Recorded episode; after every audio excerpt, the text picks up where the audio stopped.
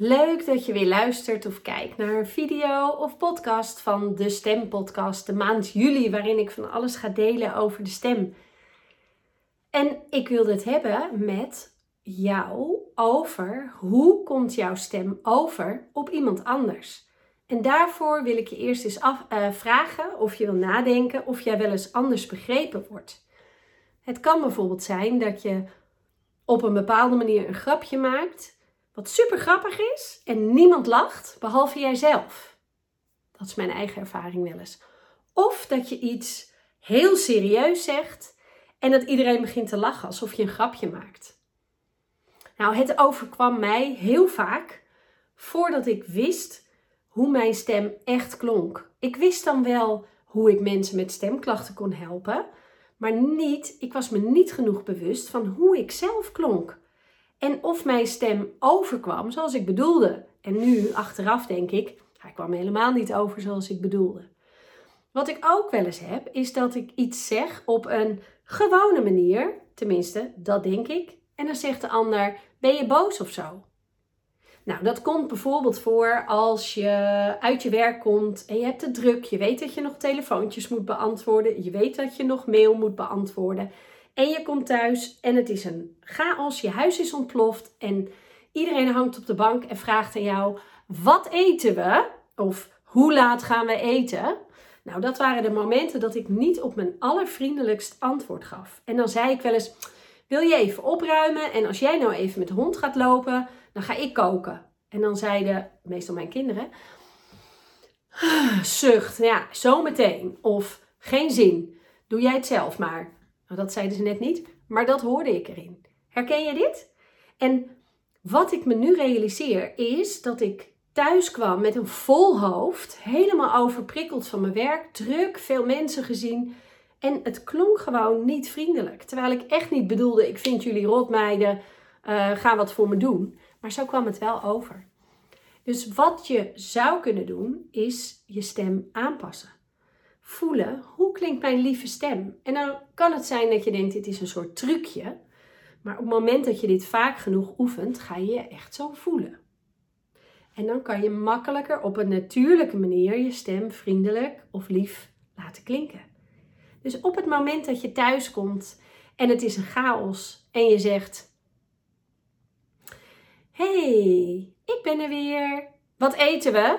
Nou, weet je wat? als jij nou even dat en dat opruimt en jij gaat met de hond wandelen, dan ga ik dat en dat koken. Dan is het antwoord: oké.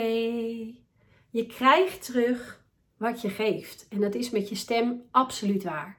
Dus zeg je het uit verbinding met je lichaam, schreeuwend voor de kinderen dan uit je hoofd of je partner, ehm, dan krijg je ook een antwoord vanuit dat hoofd. En dat is meestal dan niet aardig. Terwijl als je het zegt in verbinding met jezelf en vanuit liefde, is dat het antwoord wat je terugkrijgt. Dus probeer daar eens mee te spelen. En dat kan ook zijn bijvoorbeeld tegen je partner.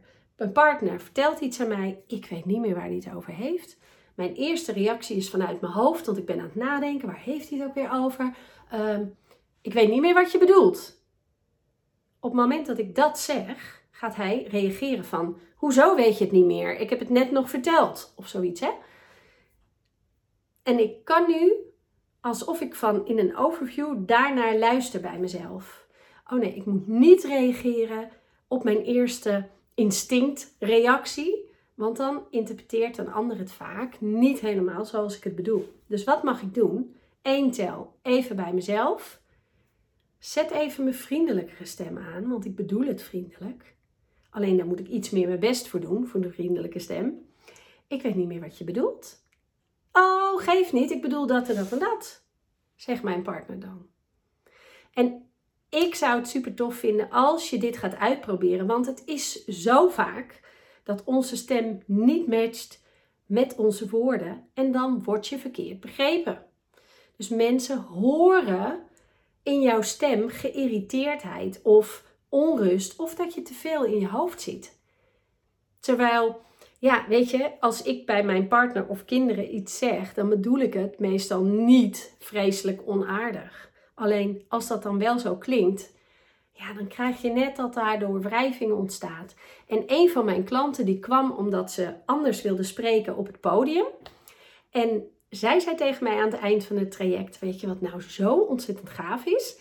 Ik ben een leukere spreker geworden, boeiender. Mensen blijven langer naar me luisteren, grijpen niet naar hun telefoon halverwege mijn uh, verhaal. Maar dat het bij mij thuis zoveel gezelliger is geworden. Dat, dat is zo waardevol. Daar had ik niet van tevoren kunnen denken dat dat met mijn stem te bereiken is. Nou, daar word ik dan weer helemaal blij van. Dus ga het eens uitproberen. dus op het moment dat jij tegen iemand zegt: Goh, kapper geweest, dan is het niet dat jij het zo leuk vindt zitten, dat haar. En dat hoor je. En daar kan je ook soms een beetje mee spelen. Dus als jij iets vriendelijks wil zeggen tegen iemand, en dat kan ook zijn tegen een collega die je wil bedanken, en er zit er misschien ook nog wel wat ergernis onder, maar probeer eens je stem te veranderen en zeg het eens op een lieve, vriendelijke, wat zachtere manier. En wat doet dat bij die ander en wat doet het bij jou? Want als ik druk en gehaast thuis kom en ik ga mijn stem anders gebruiken, dan ga ik me ook anders voelen. En dan ga dat gehaaste, kan ik helemaal weglaten. Want wat heeft het voor zin? Wat heeft het voor zin om nog gehaast te zijn? Dus op het moment dat ik thuis kom, stap ik in een andere versie van mezelf. Namelijk de versie die mijn man en kinderen en hond en wie er dan ook bij me thuis is, lief heeft. En die versie kan ik laten horen. En dan ga ik me ook zachter voelen. Dus je kan ook starten met eerst je anders voelen. Maar het kan ook via je stem. En het gaat vaak, als je erin getraind bent, hartstikke snel. Dus zoals nu ook. Ik voel me gewoon liefdevol naar iedereen. Dus ook naar degene die hier naar kijken en hier naar luisteren. Gewoon alleen al omdat ik het heb over zacht, vanuit mijn gevoel, liefdevol praten. Dus ik wens je een hele fijne, liefdevolle voortzetting van de dag of de avond.